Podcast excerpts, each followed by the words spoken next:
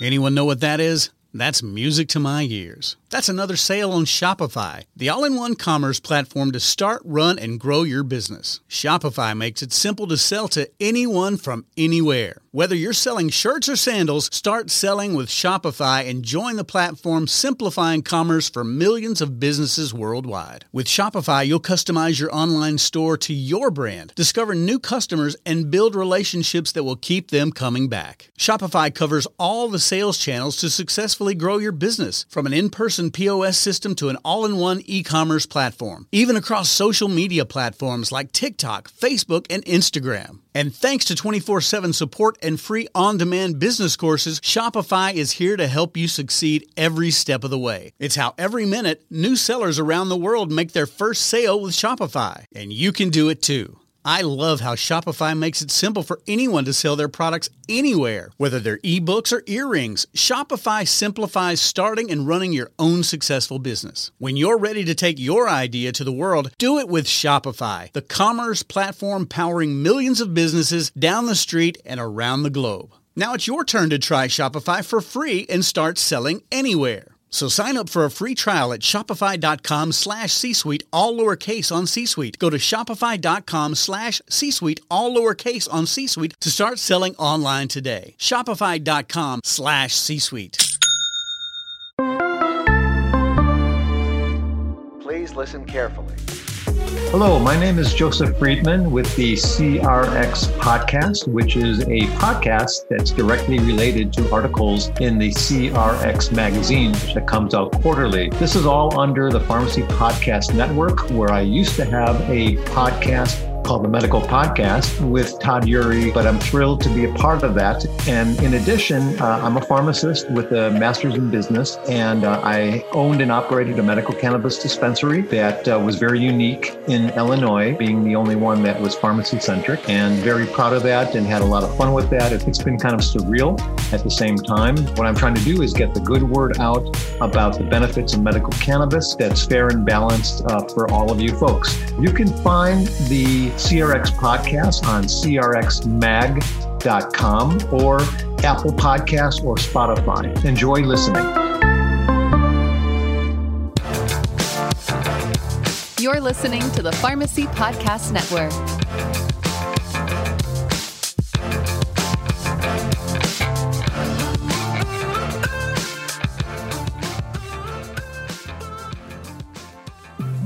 This is the PGX for Pharmacists podcast. We believe pharmacists are the best positioned providers to lead in PGX. Pharmacogenomics is the study of how genes affect a person's response to drugs. This relatively new field combines pharmacology and genomics to develop effective, safe medications and doses that will be tailored to a person's genetic makeup. This podcast is dedicated to pharmacists with an interest in learning more about the data analytics, industry trends, and evidence based usage of pharmacogenomics. Welcome to PGX for Pharmacists, part of the Pharmacy Podcast Network. Hi, we're back, guys. And for people who still don't know me, I'm Banaz Sarami. I'm the pharmacist and medical science liaison for a PGX company. And I've been coaching pharmacists for years now and starting their own PGX consulting career, but most importantly, the host to the largest pharmacy podcast network here at PGX for Pharmacists. And today we have a unique guest with us, Dr. Jessica Whelan. Hello. A, hi, thank you for coming on. I, I know you're very busy, uh, but I appreciate you being here. I'm excited. So yeah, you know me. I can hear it in your voice. Yeah, yes. That's awesome. Yes. Um, Dr. Whelan is a nurse practitioner, but you're not your typical nurse practitioner. She's uh, has a very diverse background in education with extensive experience in mental health and PGX combined. She's actually a very good friend of mine. I, I brag about that all the time. And she's got a brilliant mind when you sit with her. It's kind of an experience I cannot explain. but hopefully, this podcast will kind of bring that out. She's a oh CEO in um, Inclusive Health System. Despite having autism throughout her training and career, she's received several scholarship honors and awards. She's a policy and political advocate and participates in multiple organizations to support healthcare legislation. She's been recognized and published by American Nurses Association as part of their year of advocacy. She's also recognized as an industry and national thought leader, has been invited to the advisory board members of psychiatric research and companies such as Allergan, AbbVie, and Teva, just to name a few. And she's a national speaker for medications such as Ubrelvy, Vraylar, Fetzima, Viibryd, Rexulti, and more. Uh, I can. This whole podcast would just be probably an introduction uh, on on Dr. Villan, but since um, she's since she's done so much and continues to do a lot more, she's Oh. my role model, and I try to do my best to learn from her and her knowledge of PGX. So I will let her introduce herself, but she had me at you know people say she you know I you had me at hello she had me at uh, a couple of genes here. So we'll talk about those and diagnose my personality based on those. So we'll we'll talk about them but we'll talk about them but I'll let her introduce herself and uh, how she got to where she's at and most importantly how she uses PGX in her practice and kind of let her introduce herself Definitely. Thank you so much. I feel like I have a giant set of shoes to fill now, which is awesome. Thank you. Um, well, I have been a practicing clinician, like um, Manaz uh, introduced. And for me, um, let's see, PGX has been still, it's been a journey. I feel like I was a very early adopter into PGX, how I got there. So for me, uh, I always like to think like being kind of that contrary. I joke I was born uh, a month early, but first, and I've been the same way ever ever since. Um, so I've always had to try and push the bounds, do things differently, find a a better path. And um, in practice, especially in mental health, I've noted, you know, when I was an RN on the floor, even just a baby nurse, I started noticing, you know, this is a this is a population or just anyone struggling with mental illness. I felt like there was always this gap. Like, why don't we have some kind of testing? Why are we not looking at the whole picture for the person? So ever since I've been in practice, I, I like to say that I'm an integrative um, psychiatry specialist. I do um, holistic based care and functional psychiatry. So I don't just look at, oh, here's this diagnosis, you've got this label, you have these symptoms. Now I'm going to plop on this DSM diagnosis and throw some algorithm medication. Because what I noticed as a nurse on the floor is the majority of patients didn't get well with that. Um, and psychiatry seemed to be an area where it was this chronic continual revolving door for patients' health. And I was like, there has to be a reason for this. We're must not be making that approach the best way um, possible. So for me, it started a lot with I'm going to do a dig into their healthcare. Um, I think because my psych background started in geriatrics and in autism related um, illnesses, I think that was a huge moment for me with integrating because those patients especially have less ability a lot of times to communicate their needs wants and what's going on. So you have to become a detective. Um, the more that you're working with populations where people may not be able to speak what's going on with them it then becomes the clinician the nurses the pharmacists everybody's job to kind of work together as a team to figure out okay how can we best help this client what's going on and from there, it became testing a lot with blood work, looking at what medical things were exacerbating. When I discovered genomics and doing testing, and I think it's actually the autism that actually plays a great role for me. And I have to be thankful for my crazy brain sometimes using crazy tongue in cheek. It's, you know, not to be rude language out there, but I, you know, I, I own my weird and I own my quote crazy. Um, so my autism brain um, really is good at noticing patterns. And what I started seeing when I started doing PGX testing in my office is certain clients struggling with certain illnesses. Um, all or certain even environmental things we'll call it like more prone to being in abusive relationships or more prone to um, doing well in school or ever, all of these things my brain started like ticking in and i started noticing certain gene traits and multiple genes that would work together and how they would start to pan.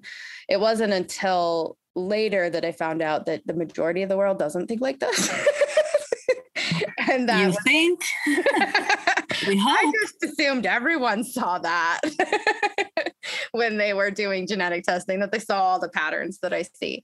Um, and that's where I got really passionate about educating because I I started having patients that were coming into my office and they say it it isn't uncommon for me to have gotten a patient that's like you are my last hope. If you my my plan is suicide if you don't fix me. Um, and I was like, okay, no pressure um, when you get those kind of clients that have tried, feel like they've tried everything and they were getting nowhere. Those were the patients that I loved taking because I was like, let me try the way I approach things because I know it's different than how other people are approaching things. And let's see, just give me this opportunity and give me this chance to do well with your care. And we might go on this journey and find that things are, you know, we can actually get better. Um, PGX has been such a, a staple in that because um, I've seen for a long period of time in the patterns of how people respond, react, etc. Um, not just environmentally, but then I could apply the medications, what works, what doesn't work. What I found was the biggest, one of the biggest barriers is we'll, we'll call i always i'm sorry out there if it's offensive but i always call them the old cadre psychiatrists who didn't want to change were like it's not ready for prime time. Um, i can't tell you how often i heard that in my face when i would go to some of my colleagues at the national level and it's so exciting because this year we're seeing like a shift to really start to happen where we're seeing more pgx being introduced across the board. For that i like to say i was doing it first no kidding That's cute.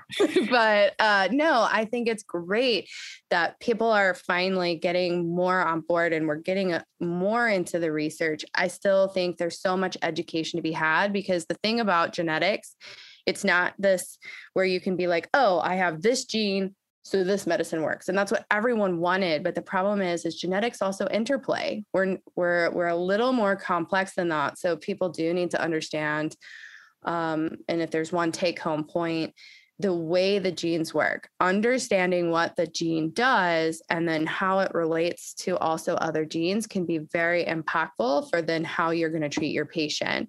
Um, and I have to, I try and look at that overall picture when I'm even picking medicines because you might have a patient that will say, okay, let's say they're a COMT MET means they have extra dopamine in the prefrontal cortex because they're not breaking it all down. But they may also be a DRD2 deletion, which means they have low density of that dopamine receptor in the prefrontal cortex. So tor- typically a COMT-MET, if they're anxious and they're stressed out, you want to modulate that dopamine.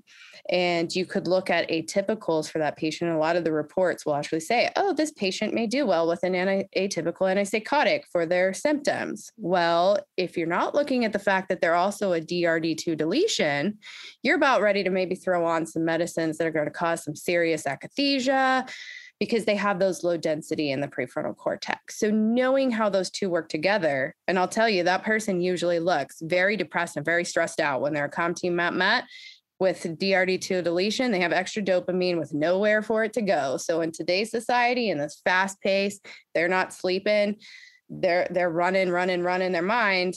It's seriously, it's it, it's a very anxious, obsessive kind of person you're dealing with right there. How are you going to treat that? That's then the next step um, that I always like to take. And then also looking at other genes because that's how you can really pick best gene for the scenario for the patient. Yeah, and I feel like you're right with that that uh, resistance of some psychiatrists with their old ways, because I think a lot of us still don't have the education, and so that's mm-hmm. key to educating. And because uh, I know it's a lot of trial and error, but I think maybe a lot of uh, providers, and correct me if I'm wrong, they think that this is a, a thing you look at and just pick a medication. It's just another guide, like another tool, just like we have. And I've said this before in other episodes, where we have like um, diabetes guideline or blood, blood pressure guideline. It's just another tool to use to kind of figure yeah. out where to go, not necessarily look at a piece of paper, the report, look at it raw and say, okay, from this box, I can pick this medicine and go. Right. Like you have to have this whole entire um, education piece behind exactly picture behind it and that's where it's missing that key. So yeah. how, and i don't know how how instead of educating which is part of what i do all day um, do and uh, like how do we get it massively out there educate more clinicians out there more pharmacists to help their clinicians or everybody really. I, I just don't know well, if you have a better way to massively yeah. do that because there's a lot of people to reach 100%. and there's a lot of people that need the help and I think starting here in like this kind of space so the word can spread and how people are uh, doing it, applying it, um, is exceptionally important. What you're doing today is half the battle, is getting it out there in that no you're not going to read just right across a line and this is another reason my other favorite topic is epigenetics so how i always tell people that i look yeah, I love that too. practice yes because that's gonna you have to factor that in when you're looking at this genomic data you can't just be like okay they're a COMT met that's it um, because most of the time you have tons of COMT MET individuals walking around highly successful, not having any mental illness issues. Same with the DRD2 deletion. You have plenty of them walking around that aren't affected in a way that they're becoming clinical, where they're becoming someone that needs assistance with medication. So, how did this person get here? What are the predispositions that brought this person to this space? Those are all things that are very um, important. So for me, I can look at the genes and I can be like, okay, under stress, trauma, and pressure, this person's most likely going to react this way, and this is what's going to happen. Um, and if they become quote clinical, these are the kind of medications that it can prescribe that are more likely to be affected.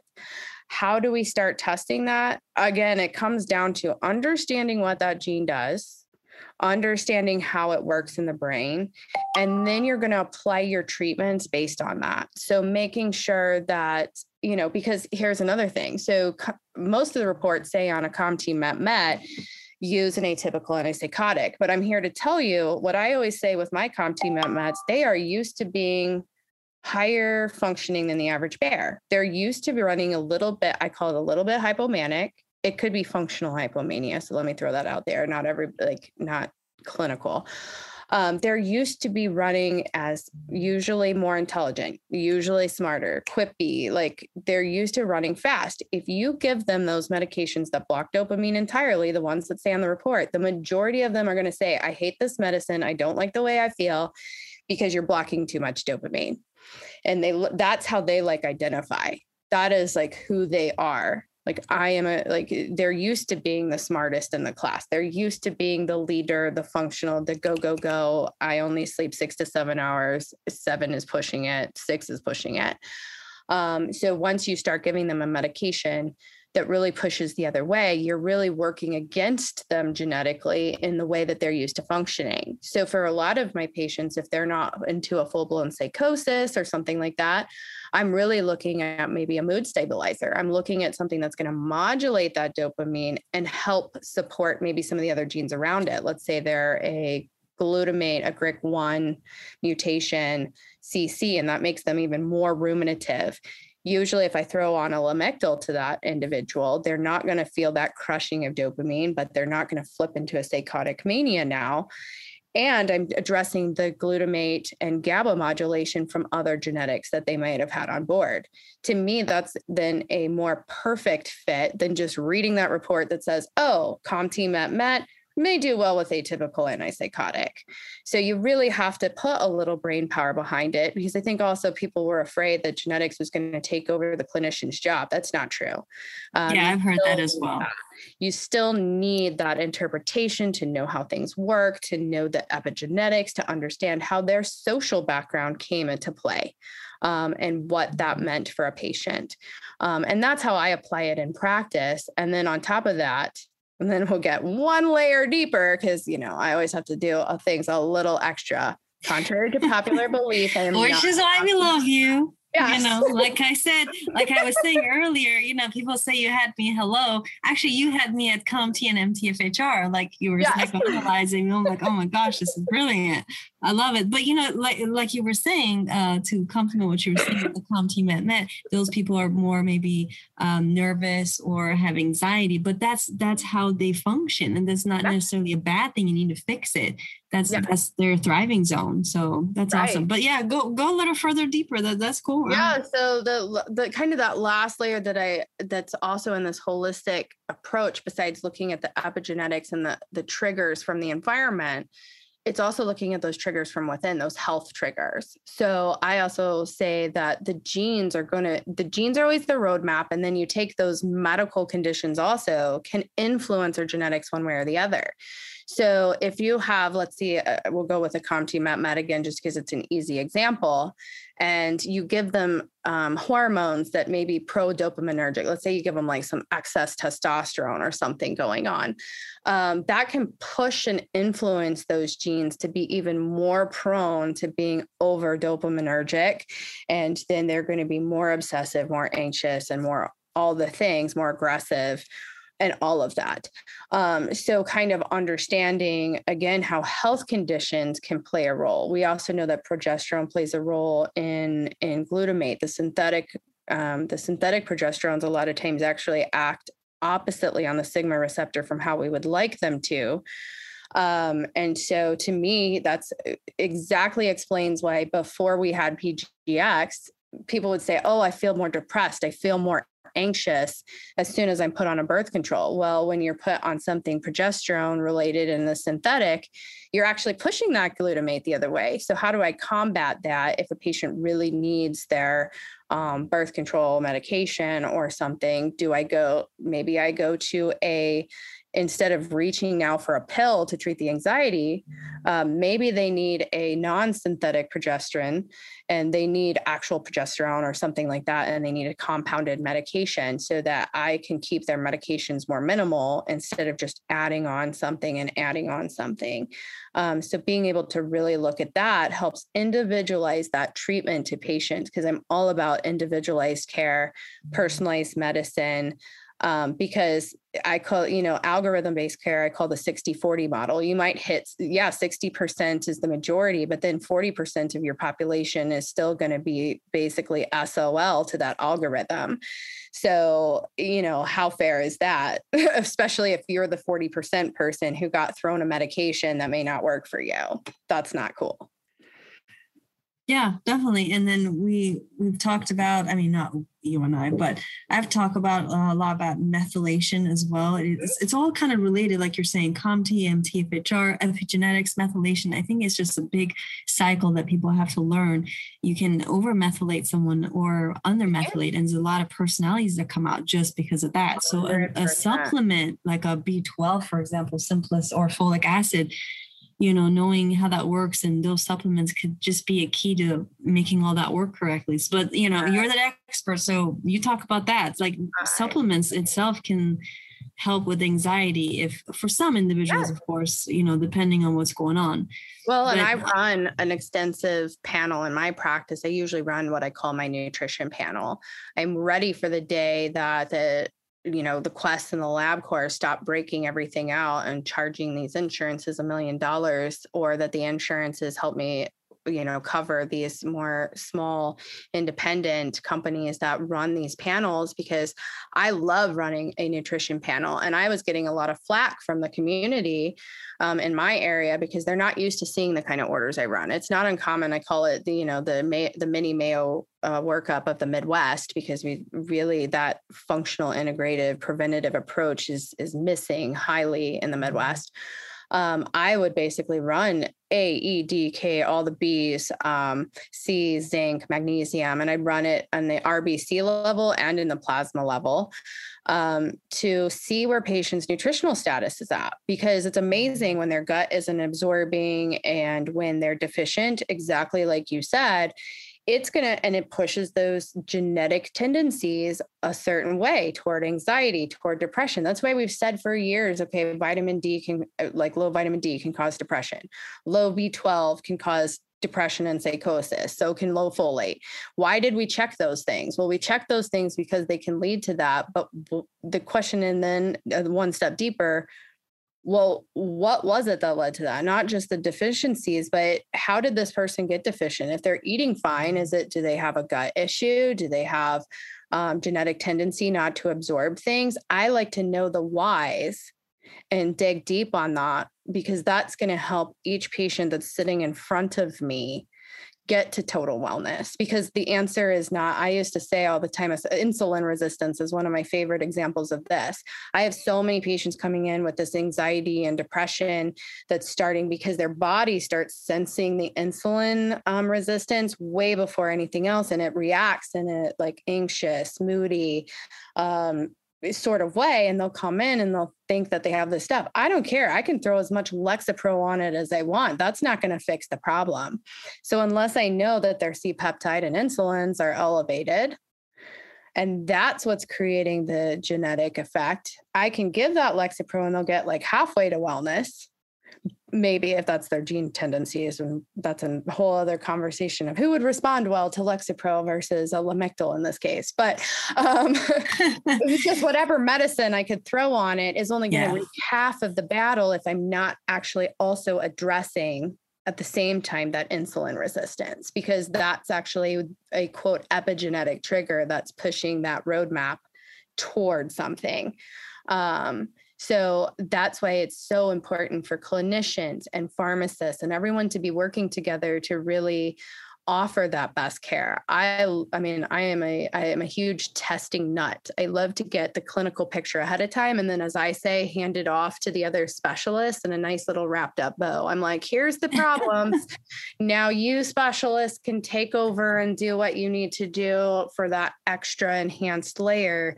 But let me figure out what the problem is first, truly. Mm-hmm. and where the areas of weakness are and where we can focus on that so that we're really getting patients to the right place the right time instead of as i like to say the current medical model which is like let's wait until your leg falls off with diabetes that's and that's when we're gonna we're gonna treat you is because you have gangrene on your toes. Oh my goodness. I mean those those are brilliant how like like i said before like i could sit for hours and talk to you. It's just amazing. Your mind is amazing. But i just wonder like if people want to either whether it's clinicians pharmacists whatever um, career they they are in want to learn more about all these things you're saying. I don't think there's one there is not one place for them to go. It's just understanding and reading and reading and reading but do you know of any specific place they can go to learn more? Because learning is one thing but connecting the dots and making a big picture is a whole different process you also so, need to have. little so trade secret i am working on my own um, webinars as we speak to start educating in the way that i approach things. Um, before there was what i'm going to try and build and put out there um, in particular for educating on specific pieces. I used to just, if I had a question about a gene, I, I obviously started with the company that I was running the PGX through, and I would talk with the MSLs. I would learn everything I could about it um, from what they knew. Then, usually because it was still less than what I wanted, because I always want more. Uh, who doesn't? um, I would basically go to the literature. I would look up if it was COMT Met Met, I would look it up. I would look at all the rat models. I would look at what are they studying? What does this mean? What what are they seeing? And I would start kind of just applying that to what I was seeing in my own cases and my own caseloads. And then um, from there, that's how I gathered a lot of my knowledge. Um, you know, there were times so BDNF is a good example. I had so many patients, you know, they're always like, oh, the BDNF mutation responds maybe to lithium. Well, not everybody can take lithium, not everyone can tolerate lithium. Um, so I looked at, okay, well, what does BDNF do? I went back to the literature when I was just a baby and all of this, trying to figure out how BDNF really worked in the brain and what it was assisting with. So it really helps in, again, being a glutamate modulator and decreasing glutamate. So when I was looking for patients that were having the BDNF mutation and or the glutamate mutation, I was like, what can I do to enhance BDNF, especially if lithium's not going to be the option? And because BDNF blocks glutamate, I was like, okay, I probably need to block glutamate in someone that has dysfunctional BDNF. And so I started reaching for drugs, and there wasn't many at the mark on the market when I first started this. There was basically Namenda and Nuedexta, um, and ketamine was bar- was barely accessible at the time. Um, you basically had to go get it through private private means because Spravato had not hit the hit the floor yet. Um, and some CBD and some supplements.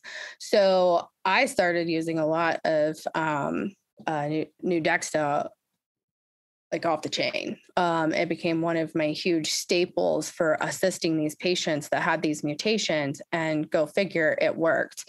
Um, because again, understanding what the gene does, how it works in the brain, and what you're trying to target as far as the dysfunction that's going to help your patient best.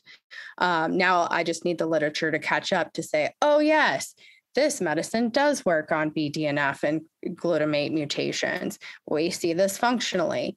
It's also enrolling the right patients and getting getting these clinical things started. I also need like a right and left hand to help me write up all my case studies for the stuff that I've done in practice. um, that is how this is going to start. That's how this is going to keep rolling and continue to help our patients.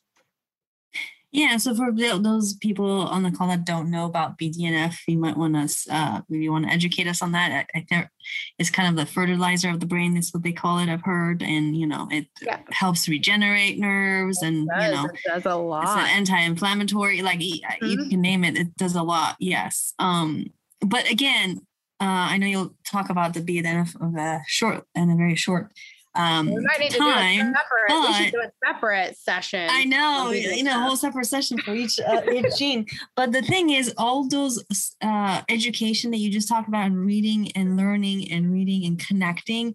I don't know if a lot of clinicians would take the time to do all that because you know. Oh that that's that's the that's the piece that I think is missing everywhere. Yeah, and cl- and clinicians just doesn't mean necessarily all MDs. It could be um, pharmacists. It could be like a- any kind of um, anybody. It could person be massage therapy, helping a patient. PT. Exactly. I mean, understanding how someone's going to respond. I mean, I had an, a good example of this in physical therapy. So I I love working with brain injury clients. Brain injury. Um, it's another one of my f- favorite interests um, anything complex and weird, I love it. So I they in this area, I've also gotten the nickname as Zebra Doctor. Um, Zebra Doctor, which I yeah. love. I love that I've been awarded that title.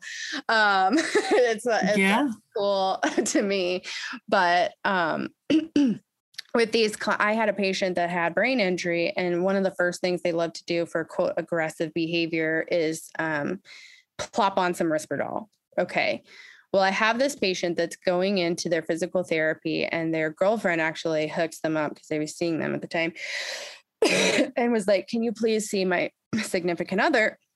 They're not doing well, and they're going to kick him out of physical therapy because he's getting aggressive.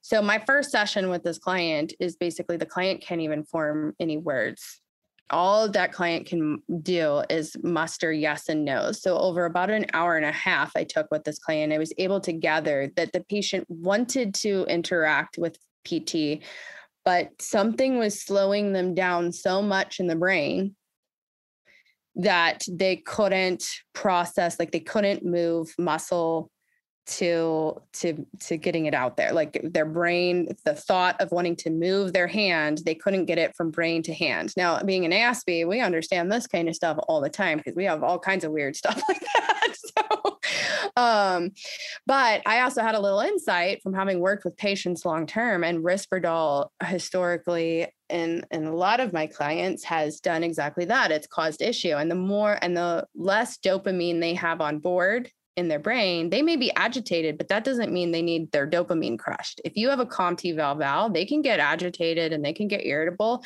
But if you crush that, I'm telling you, my husband being a val val, he probably wouldn't love that I'm talking about that. But you get, he was on a medication that blocked dopamine and he literally mm. lost a job over it. Thank you, a hospital not going to mention who, but you know, a place that should be the most understanding terminated him based on a new med change. These are mm-hmm. things that patients come into my office fearful about all the time. Like, am I going to lose this? Am I going to, is this going to happen to me? Um, for this client that had that brain injury, basically the first thing I did was took him off what was definitely stunting his abilities um, because he actually needed dopamine in his brain, especially post brain injury. Crushing all that is not very helpful in in uh, helping their growth. Second, you need something that's going to either modulate that GABA glutamate most of the time because there's damage that's going on. So the best neural literature will even support using neuroprotective drugs in this case. Why in my area they love to throw antipsychotics on everything irritable? Maybe they make money on it in their personal pharmacy.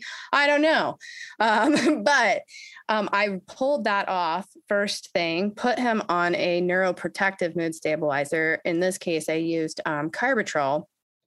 Um, I actually used Equetro because it was um, in that it, it's labeled for um, mood mood changes and um, bipolar disorder.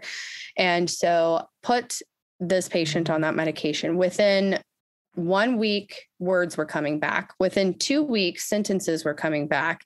He did not get kicked out of physical therapy and basically started on as if you know everything was improving in just that one change from knowing basically genetically that he was low dopamine should never have been put on a risperidone uh, because that's only going to basically shut down any ability to process. Because if you got little dopamine as it is, and then you're needing more, uh, and they pretty much put like a mega crusher of it on board to quote control the agitation. He was never going to get better. He was going to get kicked out of PT.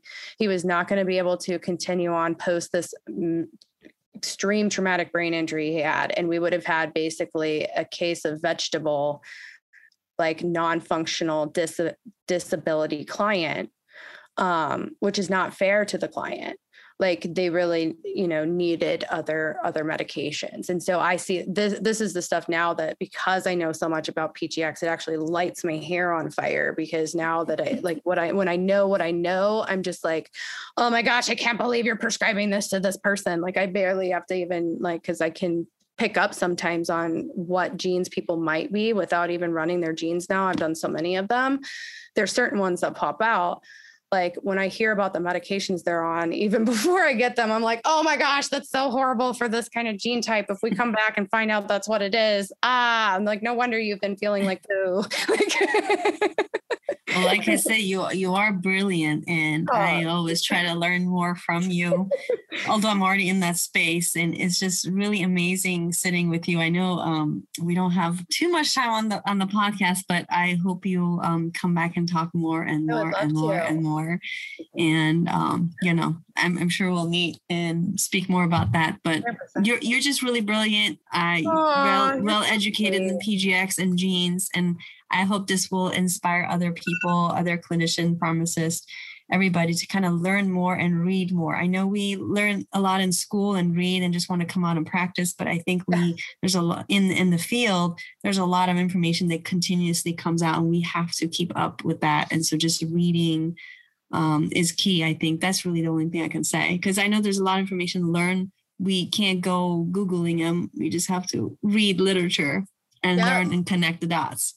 And of course, and hopefully people can reach out to you and ask questions. Yes, I know I will 100%. be. I love questions. I am a questions nerd, so I love it. Um, I do have um, an email um, that people can reach me at through my business. Um, it's just Jessica, J E S S I C A dot Whelan, W H E L A N at hihealthsystem.com, H I H E A L T H S Y S T E M dot com. Um, and so I and then we will post that on there um yes. Uh, on there as well so people can just um mm-hmm. in case they didn't catch that or we're driving and listening to you uh, to your awesome self they can write that down later but we'll have that right. on there but i appreciate you posing no that because people might want to reach out to you. I am social media everywhere. So I have Twitter, I have LinkedIn, I have mm-hmm. Facebook. So even if I you hope you're everywhere. I I've tried. I've tried to yeah. make myself accessible. So if yeah. you don't feel comfortable emailing me directly, you can also social or if you're more of a social media person that likes to DM through any of the platforms, they pretty much have mm-hmm. all of those too. So Yeah. Oh, well, thank you for joining us today. I know you're very busy, so I Thank appreciate you, you coming for on having and me. uh, putting a little piece of your mind to us and uh, giving us some information there. So if you guys ever have any questions or re- need to reach out to us, um, it's on the podcast information. Thank you. Thanks for your interest in PGX and for spending some time with us. Please share this podcast and leave us a review on Apple Podcasts or Spotify. For all of our episodes, please visit pgx4rx.com. That's pgx4rx.com.